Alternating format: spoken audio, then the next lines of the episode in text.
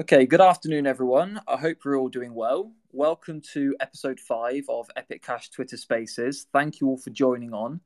I'm your host, Jam, and as usual, a topic voted on throughout the week will be the focus of today's episode. And that is for today if and when Bitcoin Core falls, why will it happen? And if it does, will Epic Cash be next in line? Now, as always, as I always say, today's episode will be recorded. So if you're uncomfortable with speaking, I would suggest to stay muted for the session. If you haven't, please do share this spaces on your Twitter and any other social media that you make use of, i.e., your LinkedIn or your Facebook, etc., etc. The more attention that we can bring to Epic Cash, obviously, the better for us and the project and, and driving the project forward. So, let's get into the news and updates for the week. So, first of all, I'd like to start off with a community project update. And that's actually Batuhan and Fatma's time lapse video of them putting the Epic Cash stickers and labels onto hundreds of flower pots. Now, these pots will be shipped to customers all over Turkey and even some cities in Azerbaijan. So this will provide Epic Cash obviously with a really great amount of help in terms of raising awareness in these particular countries. If you haven't yet seen that video, please go and check it out. Fatma has posted it in the numerous Telegram groups and it really is absolutely awesome. So thank you so much to the both of you for your efforts with this project. Now, Black Tiger has also been working really hard on the new version of the tip bot with the te- within the Telegram groups. This had been released in the middle of the week, but unfortunately, there have been a few bugs, which I understand was to be expected given there were a number of updates needing to be made. Now, for those who are familiar with the Epic Cash Telegram groups, this tipping mechanism that we have has been a big part of supporting one another in the Epic Cash community with our individual projects and work and volunteer work that we're all doing. So again, I'd just like to say a big thank you to Black Tiger on behalf of all of us. You're doing really valuable work for the community, and long may it continue. So thank you for that. So also on episode four, the potential threat of quantum computing was raised in relation to the the breaking of the privacy of Epic blockchain protocol and the potential for it to be able to do that. Now, this week, some of you may have tuned into Uncle V's live stream Todd Lewis actually announced that him and his team of developers have now got a working proof of concept on a quantum resistance proof of work algorithm. Now, obviously, this is early days in terms of being able to implement, but at the same time, we are most likely a number of years away from quantum computing being released on a large scale. So the fact that we appear to already be way ahead of the curve for this is obviously really great to hear. Now, Max had provided all of us with some exciting news this week on the release of a new wallet, but I would like to now open up today's episode for people to discuss the latest news and updates for this week. So, would anyone like to tell us all about this new wallet that will be released very soon? What I'll do is I'll, I'll add the people that have requested to become a speaker. And um, if you would like to speak, obviously send a request through, and the floor is all yours.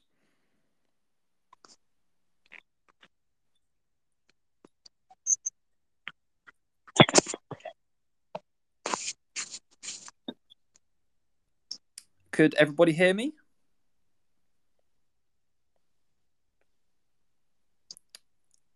I, I can now.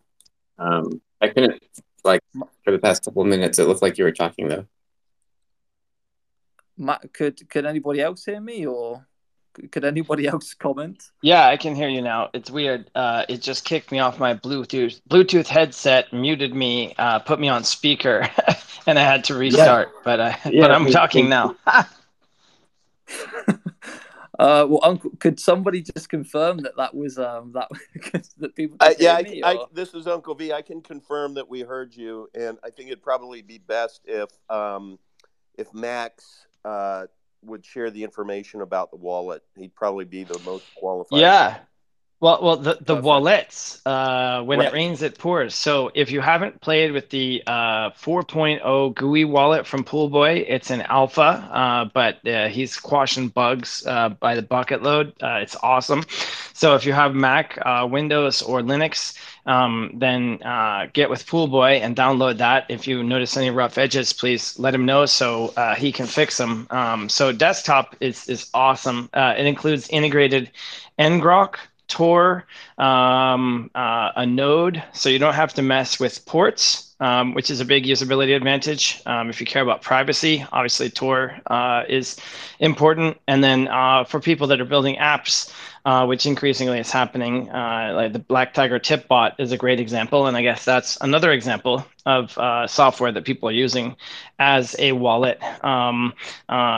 If you're doing stuff like that, then ngrok um, is really useful. So that's one track. Poolboy has been working on that for quite some time. So it's great to see uh, the first green shoot pop out above the soil.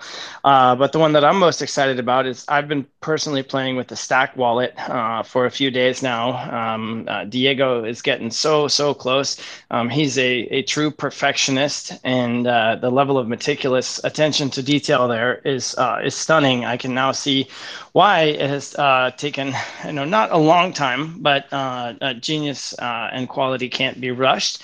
And as always, uh, if faced with a choice between something substandard um, or subpar, faster, or something better that takes a little more time, we're going to go uh, the slower way. So um, uh, any day now, we will be playing with the Stack mobile wallet um, with Epic, um, and that's a that, that's a major step forward. So the, um, uh, the, the functionality in the beginning will be the Epic chain itself through Epic Box. So you'll be able to talk to the Vite exchange through the cross chain deposit and withdrawal. Now there is a fee there, uh, uh so it's and then there's that extra step. So it's not e- exactly uh, optimal. I'll describe in a second uh, how that will evolve over time. But in the beginning, there's kind of a little bit of a wall between uh, the Vite world in the Epic world. Uh, but basically, if you're talking to uh, anyone that has an Epic wallet, say for example the new EpicPay.me uh, website that's that's coming, uh, kind of almost like a directory of, of wallet addresses uh, for pay people or for paying people. Imagine the business implications of that um, uh, you'll be able, uh, the coins will be able to circulate around our network much more fluidly than today uh, because a lot of people are still dealing with the CLI wallet, which is great if you're a tech head, but most people um, most people aren't. And then over time, we're going to be including more uh, uh, seamless conversion mechanisms between, for example, the Vite token, e- e- uh, Epic 002, and the Epic coins, um, and things like uh, what Robert has going on on uh, Stellar and Binance Smart Chain. So uh, once you see what's there, uh, it's it's uh, an important step, but it's only the first step. It's like we've we've just barely started to enter the race now. Hey Max, this is Uncle V. I just want you to clarify one thing, please, because. Um, you were talking about being able to interact between uh, Diego's Stacks wallet and uh, Vite. And from what I understand, and maybe you just have new information, is that we're not we're not there yet. That's going to be a later development. Yeah, let me let me clarify. So what you have to do is do the cross chain deposit or withdrawal. Right. Okay. Okay, I, I, I really want clarification on that. Uh, okay, so so let's I, say you I, have so let's say you have Epic 002 in your Vite wallet. Yes. You will need yes. to, to make a withdrawal from Vite to your Epic local wallet using a cross-chain okay. withdrawal. Okay, I understand that, but to get into Diego's wallet, don't you have to somehow handshake with uh, Epic Box? Uh, the wallet sets up a, an address on Epic Box for you. Wow. Okay. That's brilliant. This is this is amazing news. Um, Now, now, so, and, until okay. until a in, in, until a uh, an illiterate farmer with cerebral palsy and cataracts uh, can use this stuff, it is still way too hard, um, and and we're considerably uh, far away from that. So um, I don't want to I don't want to oversell it. Uh, the fact that we can do anything at all is a major step. And just realize that uh, where we where we are however good it is is a starting place to that magical sort of like you know imagine you just blink your eyes and think a payment and it happens. We'll keep uh, working on it uh, to make it easier and easier. Yeah i just want to make sure that that that we don't set up potential ankle biters who upon the first experience that you know say no this doesn't work like they said it should. So again, I'm yeah. maybe I'm being overly cautious, Max. No, you you you, you yeah. can you can tell uh, you've had uh, over a year of uh, time in the saddle yeah. now. Um, you, have got you've got a chapped backside. Uh, uh, I'll I'll lend you my uh, my spare case of preparation H, but. yeah yeah welcome welcome welcome to the struggle um, but but no, it's uh, it, it's going to be great. And then the other thing that's uh, that's coming that's going to be really exciting. We got some work to do, but um, Change Now is the backend partner uh, for conversion. So you'll be able to do BTC, Ether, Doge, Firo, and Monero, and uh, do a one-click swap uh, between it. Um, yeah, I know, Uncle, you were hot on Godex.io for a while. Change Now is a similar service where you just say, mm-hmm. okay, you want to go from uh, this coin to that coin, send your coins here, yep. and then you get the coins back. Now it is uh, centralized and uh, trust based, meaning if they just decide to run away one day, then you're screwed. But I mean, that's not really uh, their game, and they've been around a while, um, and I expect them to uh, to stay. So uh, we've been talking to them for a while about um, getting on their platform, and as we eliminate the reasons why not and solve the blockers, we we, we get closer to that. And so eventually we will have one click uh, swapping to uh, other coins. And I think the product roadmap for Stack, uh, it's, it's, singular. I learned today, Stack Wallet is what he's calling it. So the, the product okay. roadmap map, map for the Stack Wallet is really interesting because he's targeting uh, long tail niche coins with uh, fanatic communities that have some Love special it. feature that is not supported by the uh, mainstream wallets. Like nobody cares about Pirate Chain, nobody cares about uh, Firo, nobody cares yet um, about Epic or like uh, the Mimblewimble extension blocks uh, for Litecoin. Um, so I'm helping mm-hmm. him put together the roadmap of other coins that we want to build uh, bridges to, and this gets us another way to kind of Borg-like uh, infiltrate and assimilate these other coins communities. And may I just give a public service announcement, please? And my my my PSA is this: when Stack has all of that built in, Epic Cash will no longer be a dollar. We're going to be talking about it's going to be a hundred dollars or higher. so please, please, please pay attention now. Create that FOMO, Uncle V. Create that FOMO. Amen. It's true. Right. Well, thanks for the clarification on all of the wallet updates, guys. Really appreciate it. So I think we can probably crack on now with today's topic. So, as all of you know, normally what we do is to start off the discussion of these podcasts is that we will. Oh, sorry, Max. I'm just going to mute you just quickly because there's a fair amount of background noise. So, um, just to start over that again. So, as you all know, normally what we tend to do is to start off the discussion of these podcasts, and I'll tend to focus on a particular area and ask everybody on the podcast what their thoughts are. But for this week, I'd like to actually kick things off a little bit differently. So, instead of posing a question to all of you in relation to a specific cause or an event on why the fall of Bitcoin Core could happen, I'm just going to ask every one of you on the podcast today a simple question. And whoever steps up first with their opinion, we can discuss that as a community. We can discuss their view, why we agree, or why we view the situation a little bit differently. So, for everyone tuning in today, what's your first thought or the most important reason to you on why Bitcoin Core could fall from where it currently sits today at the top of the mountain? I'll go first. I would say fractional reserve. and educating people on the fact that there are not 21 million bitcoins. There's probably 50 million BTC right now, and BTC is not Bitcoin. But I think the more people become educated to that fact, um, that that that the Satoshi Sandcastle, uh, of which it is built on, it, it's going to start to fall. Uh, Max, Max, uh, please step in. But I think fractional reserve education is going to be the Achilles heel. Could One you, of them. Could you expand on that, Uncle V? Could you could you tell us a little bit about fractional reserve and what that is exactly? Yeah, this is this is called passing the baton elegantly. Max, take it on. Take that on. Max, I've invited you to be a speaker. Um, so if you'd like to, there you go. Yeah, Sorry, it, it, uh, it kicked me off headset again. Let me just reset one second.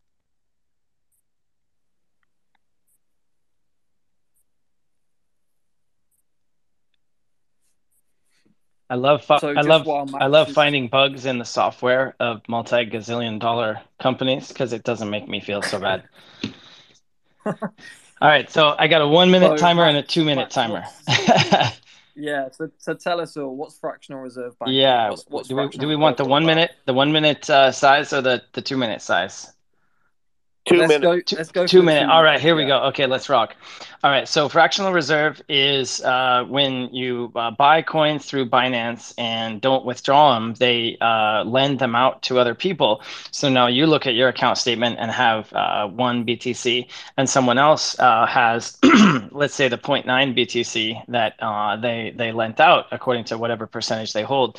So in essence, you have double spent. You have, practically speaking, counterfeited BTC um, uh, through uh, the market's acceptance of an IOU for a BTC, a promise from Binance to pay you a BTC coin rather than holding that BTC coin, you've got an effective increase in uh, supply. So it might be as high as 100 million, but it's certainly uh, around uh, 50 million at least, which is two and a half times the um, actual network amount of uh, 19 million. So if you peel back the layers of the onion, about 90% percent of the maximalist uh, uh, thesis is based on uh, the starting point of absolute scarcity. And that used to be the case, but um, no longer is. And it's really uncontrollable because there's no limit to uh, fractional uh, reserve policies. Um, a lot of these uh, organizations play in regulatory gray areas. And as we've seen, stuff like Celsius and Three Arrows Capital um, and, and some of these blowups, um, you never know who's swimming naked until the tide goes out. So um, there's systemic risk creeping in. There's a lot of trust. Um, people will have their uh, their their money stuck, um, and uh, the reason that that happens, of course, is because an IOU for coins uh, is just as good uh, to get the price performance you want um, as uh, actually uh, as actually holding coins. So I think the scarcity is a big part of it. But really, if you look at what scarcity does to the security of the underlying network itself, there's kind of a, a feedback loop and a death spiral uh, potential. Looks like I'm gonna have to be more brief. I'm gonna flip my thing over and give myself another another, another minute here. Another another two minutes. Another yeah, two. Yeah, note to self: be more brief. Uh, if you're listening, Rich, I am uh, working on it. So anyway, so anyway, um, uh, hold on. Let me take a sip here so I don't cough at you guys.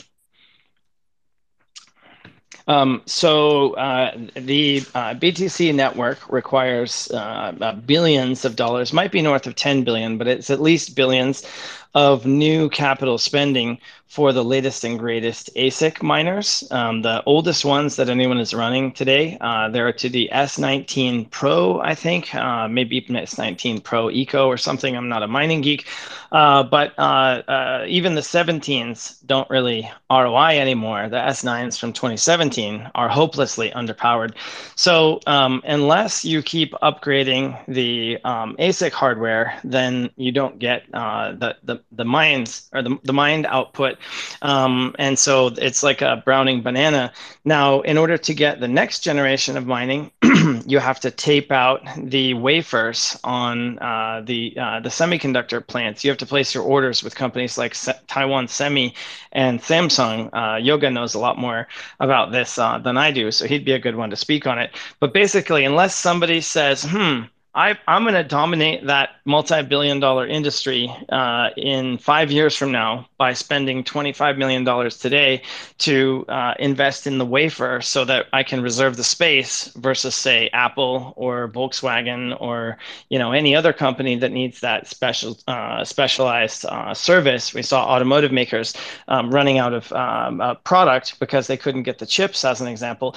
So um, if, if, if, if nobody invests in the next generation of gear, year, then uh, wow, I'm gonna have to be way more brief. Mm. Uh, if nobody invests in, in the next generation of gear, then uh, the older hardware is m- more and more underpowered relative to what uh, new generation hardware could do.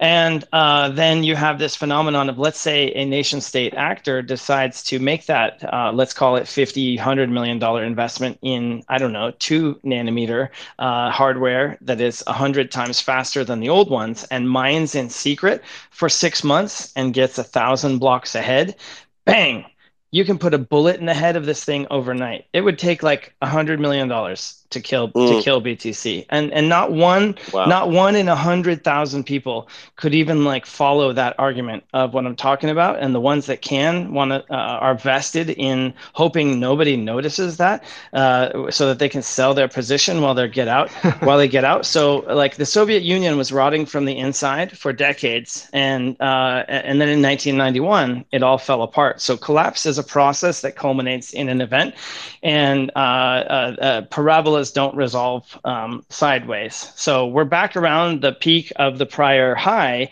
which was 20,000. Imagine we get into the tens and stay there for a few years. And now all of the, well, if you just win in doubt, zoom out and hodl and, you know, uh, you don't lose if you don't sell and all that stuff. One by one, all these arguments are, are, are falling apart. I think BTC is a dead man mm-hmm. walking. Just a quick question, Max, just uh, for the average investor, just before I let Enrico Uncle Vigilante speak. On for an average investor, we go to CoinGecko, we go to CoinMarketCap, and we see that Bitcoin has a maximum supply of 21 million. Is that the case? Yes.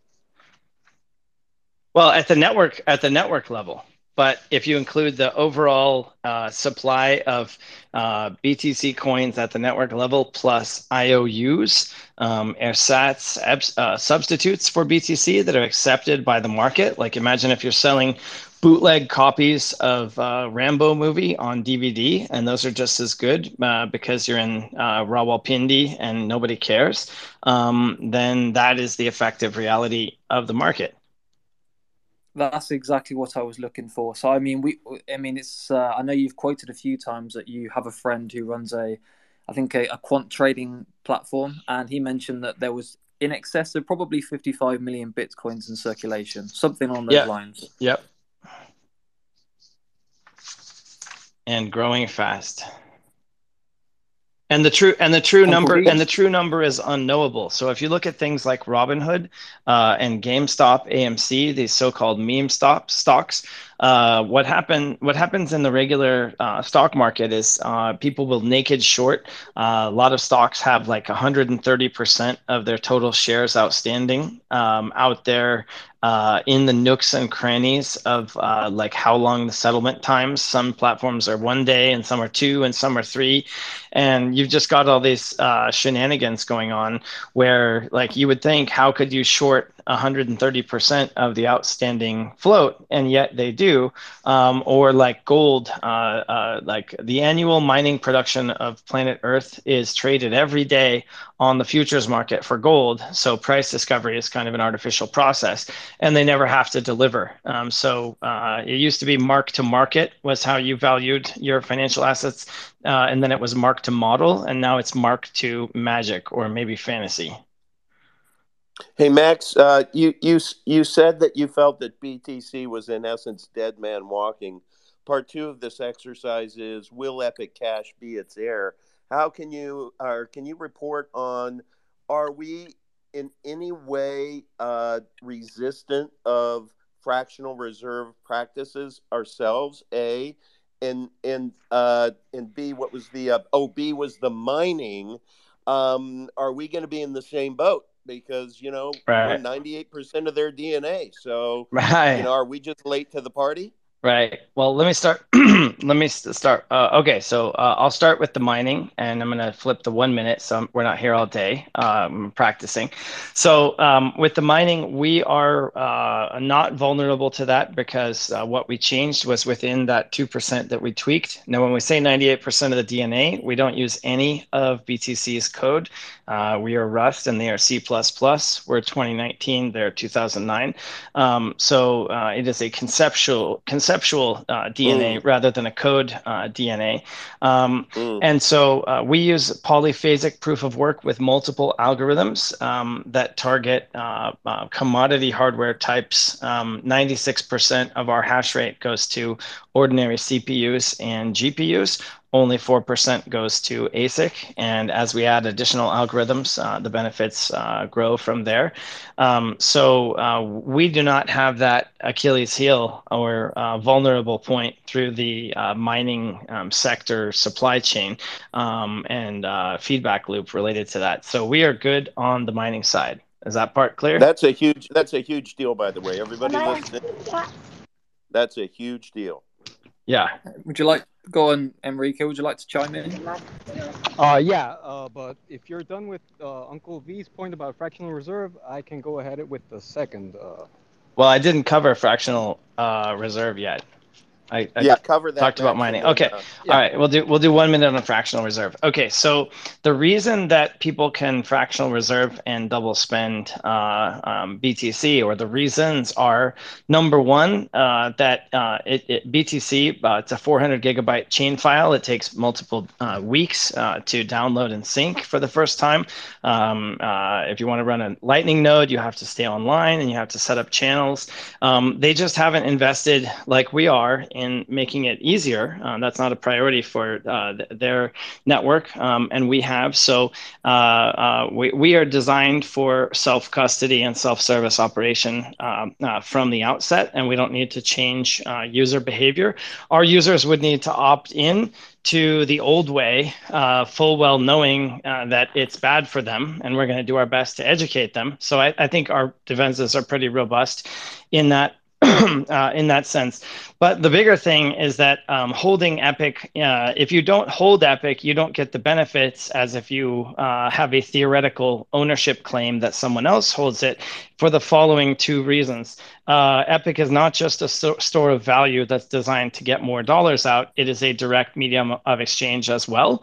And you can't get those medium of exchange benefits of being able to send a million 1.4 million transactions a day uh, uh, with Nakamoto consensus proof of work security um, for under a, a, a, thousandth of a penny. You just can't do that unless you have it. Um, but the other thing is that the EUSD lending system. So right now, today, uh, I've, I've, got some more detail on uh, on EUSD, which is really cooking along. Uh, so I can uh, give some more concrete examples.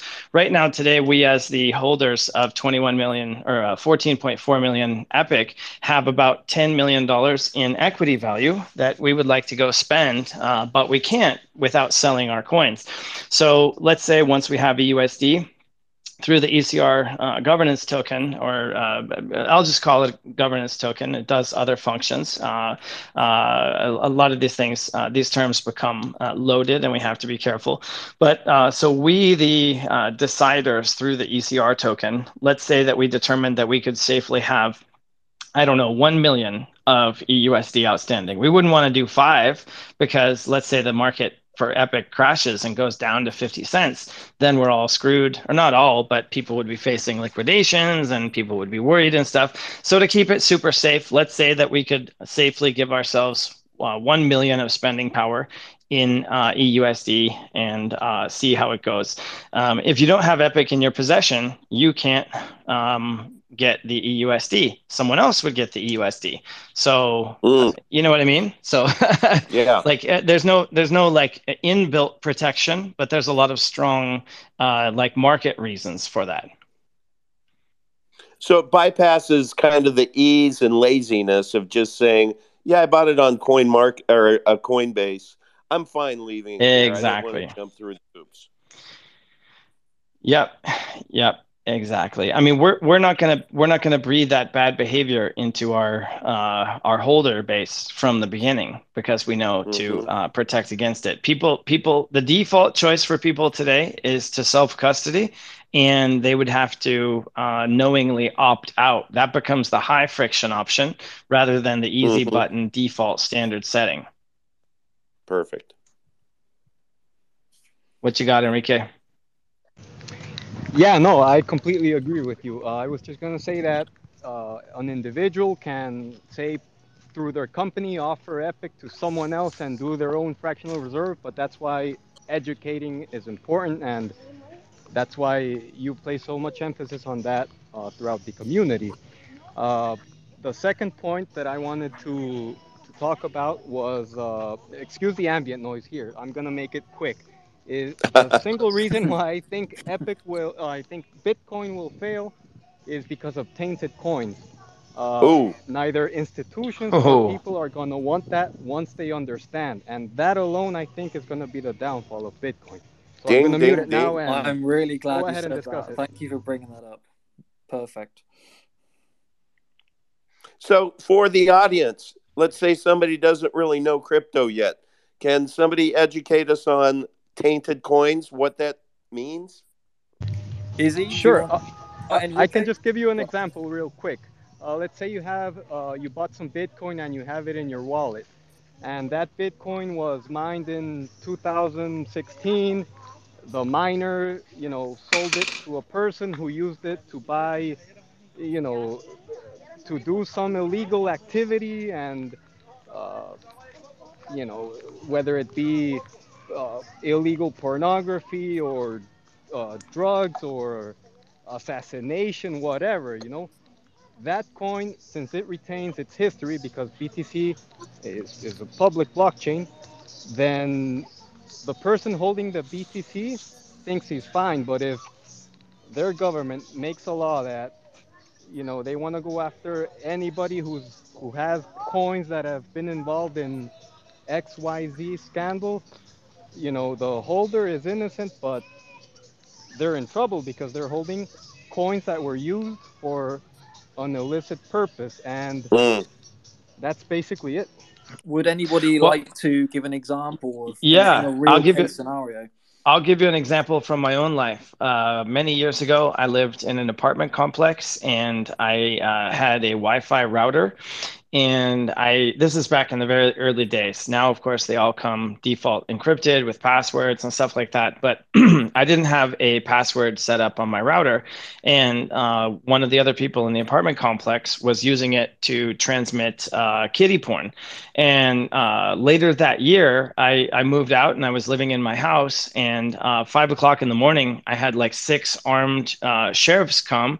Uh, good thing i was up working or else they would have kicked down my door uh, and and they you know seriously thought that they were going to come and bust me for for being a a, a predator.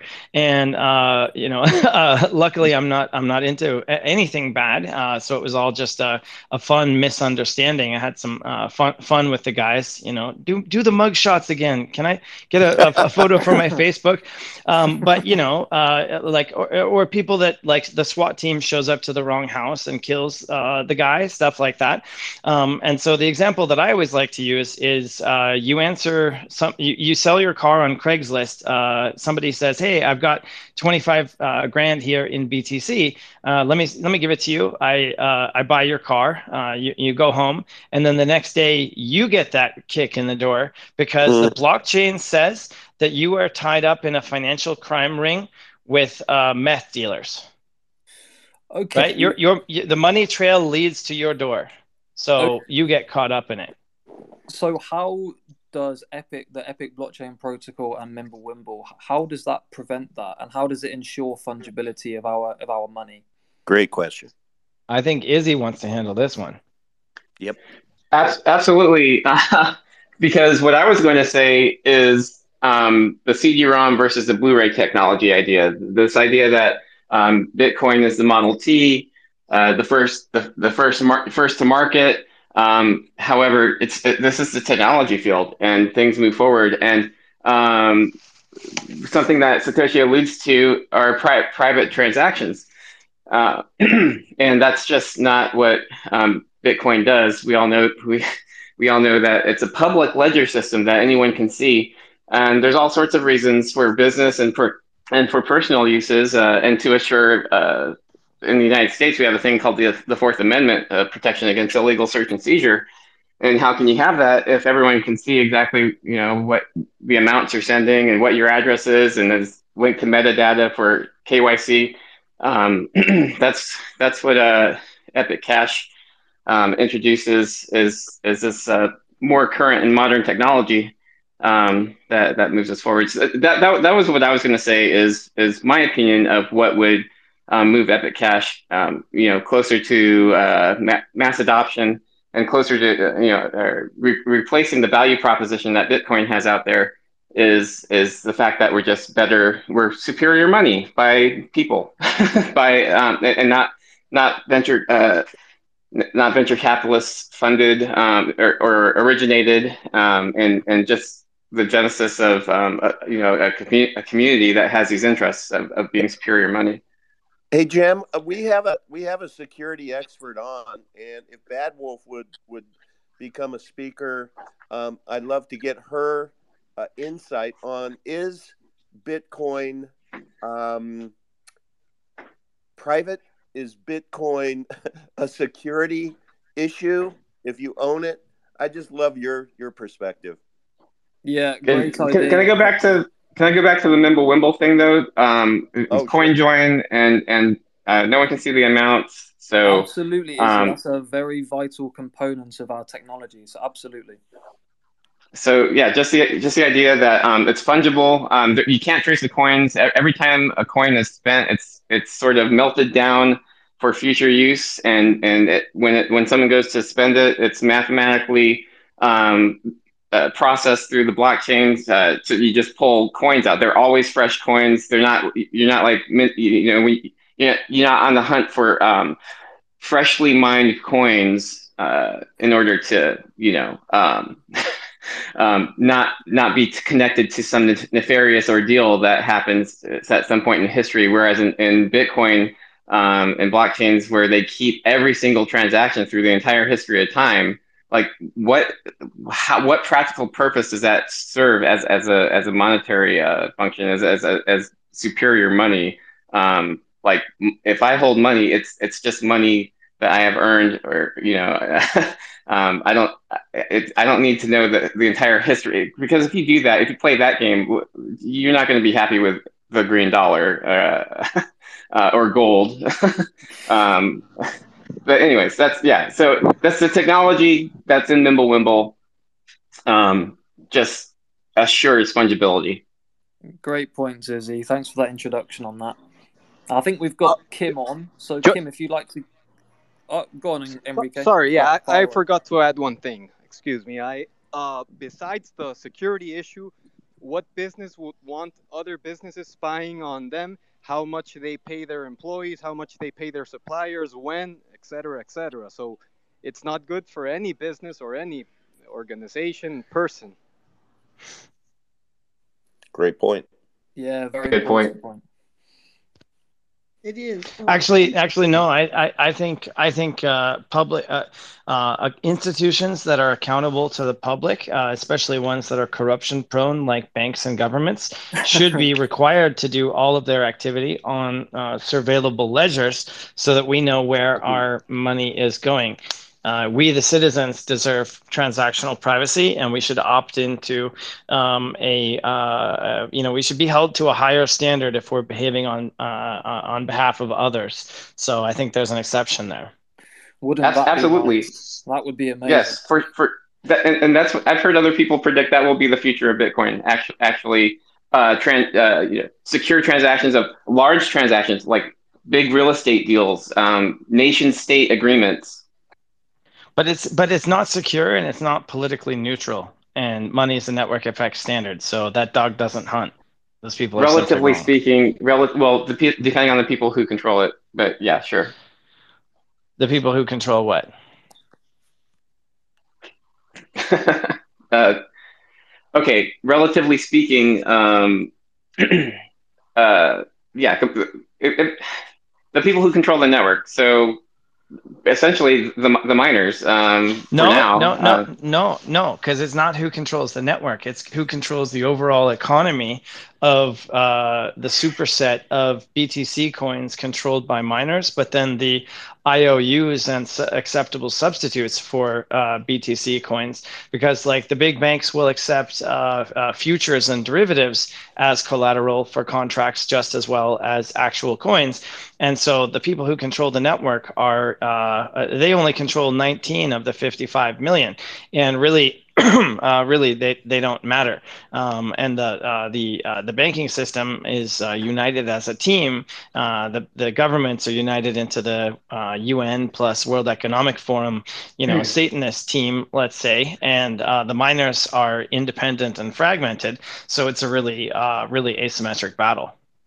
There's a couple of control points over the network. So that includes proof of work. so Bitmain and then there's um, the people who who hold the coin, and more and more that's corporate and and nation that could be nation states, you know, Ecuador, uh, and the developers, the um, developers, um, Block Blockstream.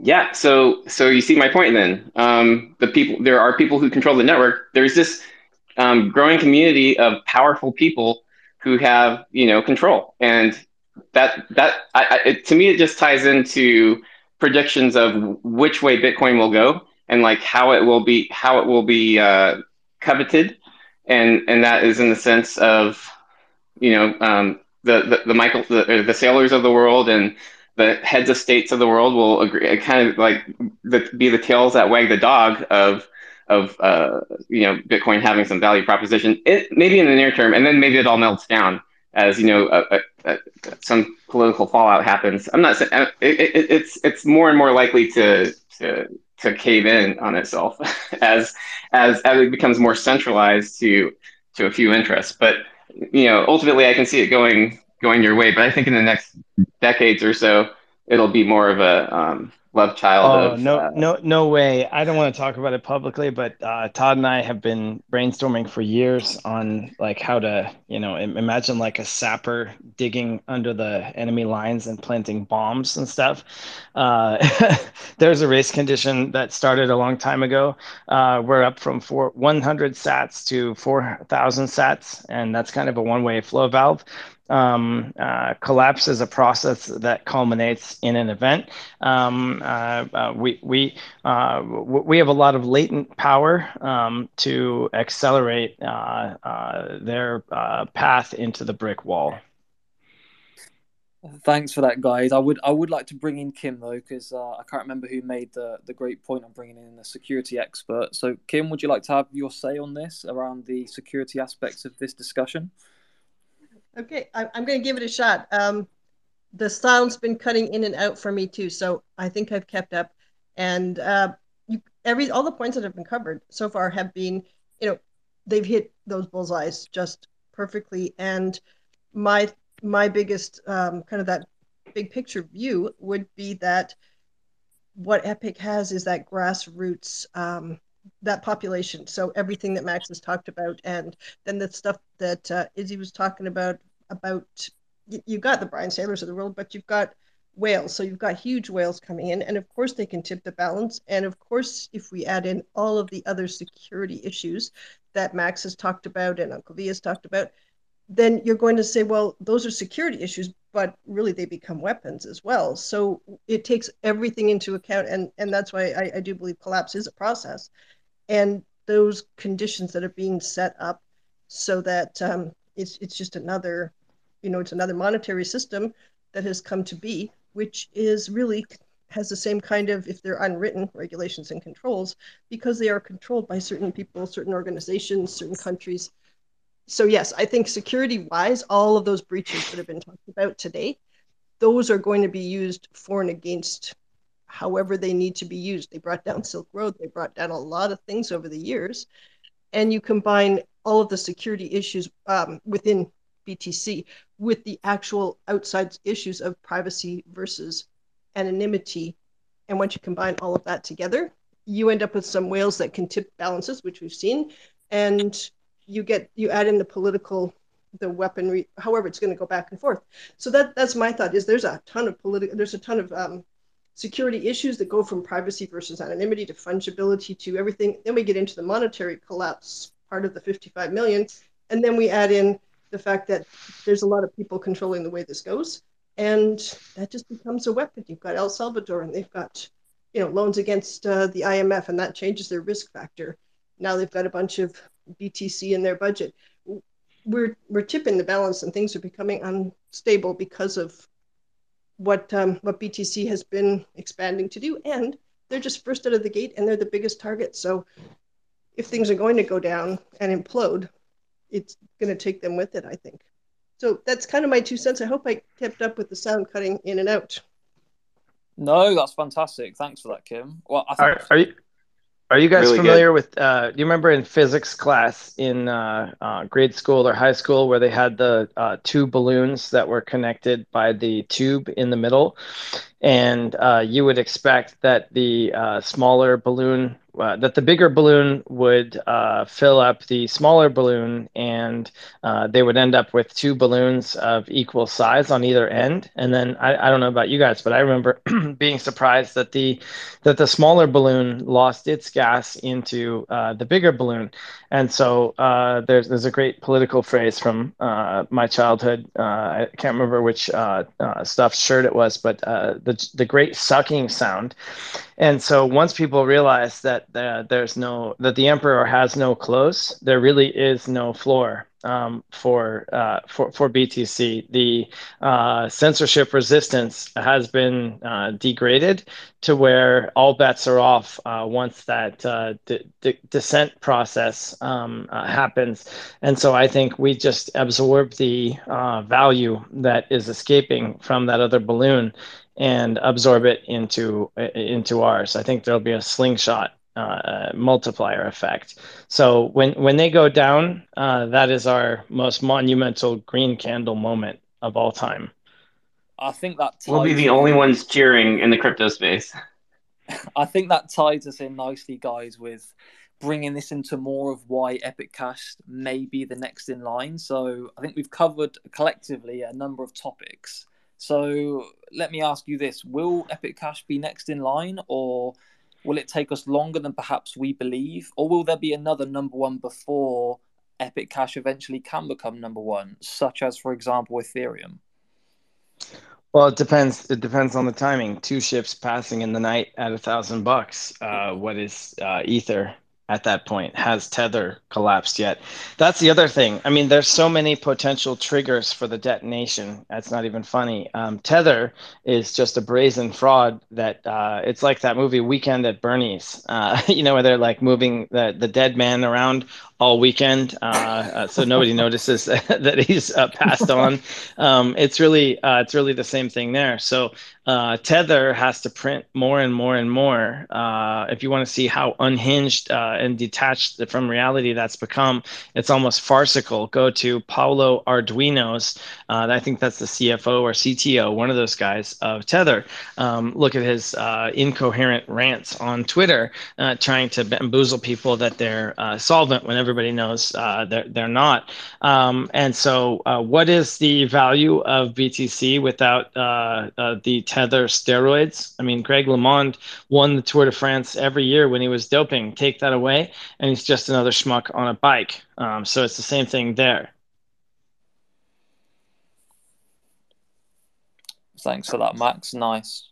Got, got so the, the public service announcement is don't be a schmuck on a bike.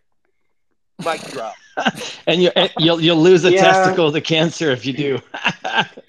yeah, but it's hard to overlook the significance of USDT. I mean, how ing- how ingrained it is everywhere, and, sh- and sure, I mean it's a fart, and I, you know I can't can't discount that as well. However, it has had this immensely positive effect and made several millionaires around the world. But when that unravels and people uh, get burned, and then they have the, the counterparty credit risk of uh, being a bag holder, um, I mean, Coinbase updated its documents to say if we go bankrupt, oh, and by the way, we lost $430 million this quarter. If we go bankrupt, your assets are lost. Um, yeah, so, yeah, the, the, uh, roaring, the roaring 20s are nice when they happen, and then the, the Great Depression sets in. Guys, let's try, and, let's try and steer this towards, if you don't mind, why will Epic Cash be next? You know, what makes us so brilliant? that will, will, will take us to number one in the next few years, five years, ten years, however long it may take us. Scalability what makes us stand out. Yeah, so scalability is probably the biggest one. BTC can do 500,000 transactions a day. We can do 1.4 million, but we know how to take that up over a billion. So at the singularity, six years from now, when we're doing 128 megabyte blocks every 10 seconds, that's 1.1 billion transactions a day. And BTC will still be at uh, 500 and uh, 500,000 versus 1.1 billion. Their ch- their transactions are two to 81 dollars. Ours are going to be under a fraction of a penny, still at that billion dollar level. Our network gets more secure and cheaper to operate um, as it goes forward that's just on a single a single shard or or thread or fiber. Um, as we add more uh, uh, fibers and more uh, components to the stack, remember Epic is not just about Epic; it's about EUSD and ECR and all the other stuff uh, that that is coming.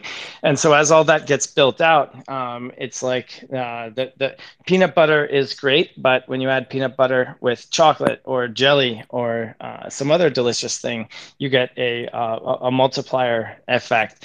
So scalability, um, it's enough to handle the word, uh, the world's all of the world's wealth. Um, elasticity, because our mining, the ability of people to inject energy um, into energy value into the blockchain is not um, gated by uh, the ability to uh, or the necessity to buy ASIC mining equipment um, from China. Um, so uh, that's that's another uh, another factor, and also that just that you can serve more use cases with micro payments that are cost effective. Uh, you can make penny payments all day long and have it make business sense. You can't do that um, on these other uh, th- these other networks. So I could go on, but we're running short on time, so I'll leave it there. I want to just throw in a few. Uh, this will be quick, but I just think first and foremost, uh, Jam, a tenacious community, I think is what leads us there. It's our fundamentals. Great it's point. Our, Great it's our roadmap and it's our deliverables, and then it becomes our responsibility as leaders within this tenacious community to build awareness. We need more evangelists, which is going to lead to more investors, which is going to lead to more hodlers, which is going to lead to breaking all time after high after all time after high. People will start taking notice. And then what Max just referenced as far as scalability, when that truly kicks in and at retail, you're using Epic Cash, it's game over. Game over. Awesome points, everyone. Thanks for that. It's fantastic discussion. So I think now probably a good time for us to start closing out today's show. So I'll I'll take everybody off speaker if you don't mind. So I'll just do that now.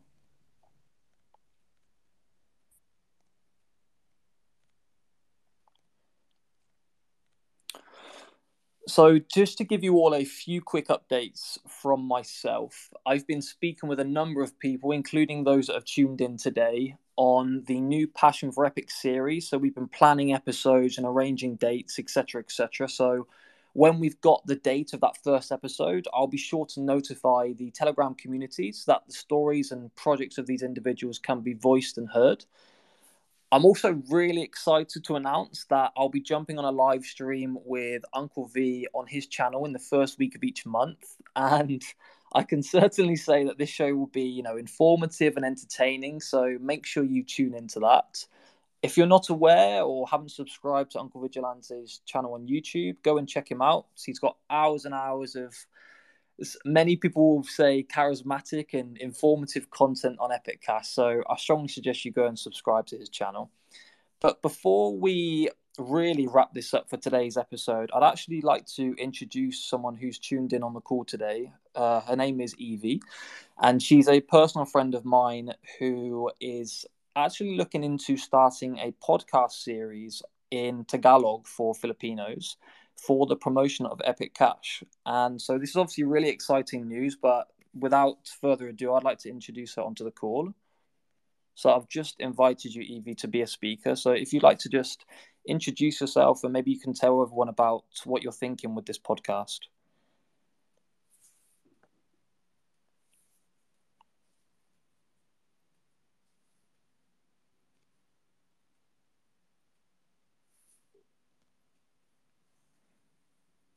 Uh, Evie, if you, um, I don't know if you're having any technical issues, but um, I've invited you to speak. If you'd like to come on, if you if you wouldn't like to, then no problem at all. We can always do it another time.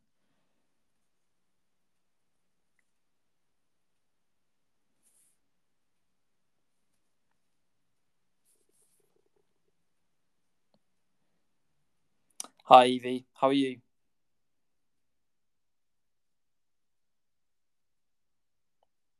I can see that you've become a speaker. If you'd like to unmute yourself. Hello, can you hear me? We can hear you now. Yes. That's Hi, great. Hi. ¿Cómo está? Mabuti naman. Thank you so much for inviting me here. Um, sorry for the background. So um, I would like to introduce myself again. So hi everyone. My name is Evie, and just like what Jam said, I will be starting a new series of podcasts about Epic Cash, targeting Filipinos. So here in this podcast, I will be using Taglish, or you know what we call a mixture of Tagalog and English, since um, in the Philippines our second language is English as well, so we do mix them. Okay, so um, one of the reasons why I'm going to do this podcast series is because you know the Philippines has a population of approximately 110 million people and this is actually a huge opportunity for Epic Cash to gain awareness in my country. So, most especially, there are no instructions or information out there in Tagalog about how to start this. I mean, this is a great opportunity to introduce such a great project. So, yeah, that's uh, that's um, the thing that I can say about my incoming project. And um, I would be joining the Telegram groups and I'll be giving you updates in due course. Thank you so much, Jam, for introducing me to this one to to give me a space in your podcast or in your Twitter space. No, you're very welcome, Evie. And I'm sure all of us, as well as obviously the ladies of Epicenter, all of us would encourage you to join, you know, all of the Telegram communities. And obviously, welcome to the project. I think Uncle V also wants to give you a, a bit of an introduction and say welcome. So I'll let him join as a speaker. But just whilst Uncle V's being becoming a speaker, this is exactly what we need. We need more people like yourself who step up and spreading the word of Epic Cash. But Uncle V, I'll hand over to you. Okay, Evie, first of all, I just want to say uh, good on you. Congratulations. Thank you for leading with your chin on this. Um, I've said a long, long time there needs to be a a hundred Uncle V's or hunk, uh, EVs, whatever. Um, uh, and and I would be happy when you're at the point in time ready for kickoff. I would be happy to have you on my show to be able to let our community at large know what you're doing, and then let's try to get as many of our American community members subscribe to your channel to just give you a little bit of a, a, a boost, and then any any way that we can collaborate in the future. Um, I just that this this part of of uh, this Saturday made my day. So, Jam, thank you for that great surprise, and Evie, best wishes to you. You're gonna you're gonna just uh, do an amazing job. Thank you so much, Uncle V. I do I do hope a lot of people will be listening to this because this is really a great a great coin. And you know, studying it further when I found out about it, and then when I talked to when I talked to Jam, and actually my my husband is also included in in the Epic Cash. Um, I, I got more interested diving deep into this, and I would like I would like as well the Filipinos to know about this. Mm. Well, welcome to the rabbit hole, and uh, and and dig deep in the Philippines. Just let's keep that rabbit hole going. we'll do that. thank you. Evie, so thank you. Uh, please DM me once you get set up on the Telegram. Um, I want to help you get set up with an Epic Fund Me and the Tip Bot and uh, we can pass the hat and uh, get people supporting you, even if it's you know one coin, two coins here and there. Uh, Fatima Batuhan's wife in Turkey uh, put stickers on flower pots. Uh, people are doing all kinds of stuff, so uh, there's really an opportunity to turn this into a self-sustaining business venture as well. Yes, I will. Thank you so much, Max, for that. We, um, I was actually telling Jam about other plans that I have for for Epic Cash. And um, to be honest, I've been um, I already started with one of my friends who is doing um, um a dance battle. So I'm not sure if you're familiar with the with battles and dancing battles like b boys or something in the Philippines. So I already introduced Epic Cash to him and told him, um, why don't we market Epic Cash? So um, where something that would market Epic Cash while you do the battle, and there's a lot of media there, so we can you know expand and market Epic Cash more in the Philippines, other than me starting this one. Sounds fantastic, Evie. That I mean, as I said earlier, Uncle V and Max have touched upon it. That's exactly what we need: spreading the word, and mm-hmm. hopefully, this gives other people that are listening into this in live or on repeat, you know, motivation for you. You can start your own podcast or you can do something similar which helps promote Epic Cash and spread the word of financial freedom. Yeah. So, with that said, then, guys, I'll wrap this up today. Then, so if you're new to Epic Cash, come and join the community at t.me forward slash Epic Cash and make sure to come and join on as well to episode six next week, same time, 2 p.m. Eastern. The poll for the topic of episode six will most likely be posted tomorrow. I've actually created a Telegram group for people to give their thoughts and ideas on potential topics for each episode moving forward. So, if you would like to join this group and to give us your thoughts and ideas on topics, just drop me a message and I'll add you into this group. Thank you, everyone, for joining. Uh, for, excuse me. Thank you, everyone, for tuning in today. I hope you all really enjoyed it. Uh, I'm hoping that you all, you know, enjoyed the show, and I'll speak with you all next week. Okay, cheers, guys.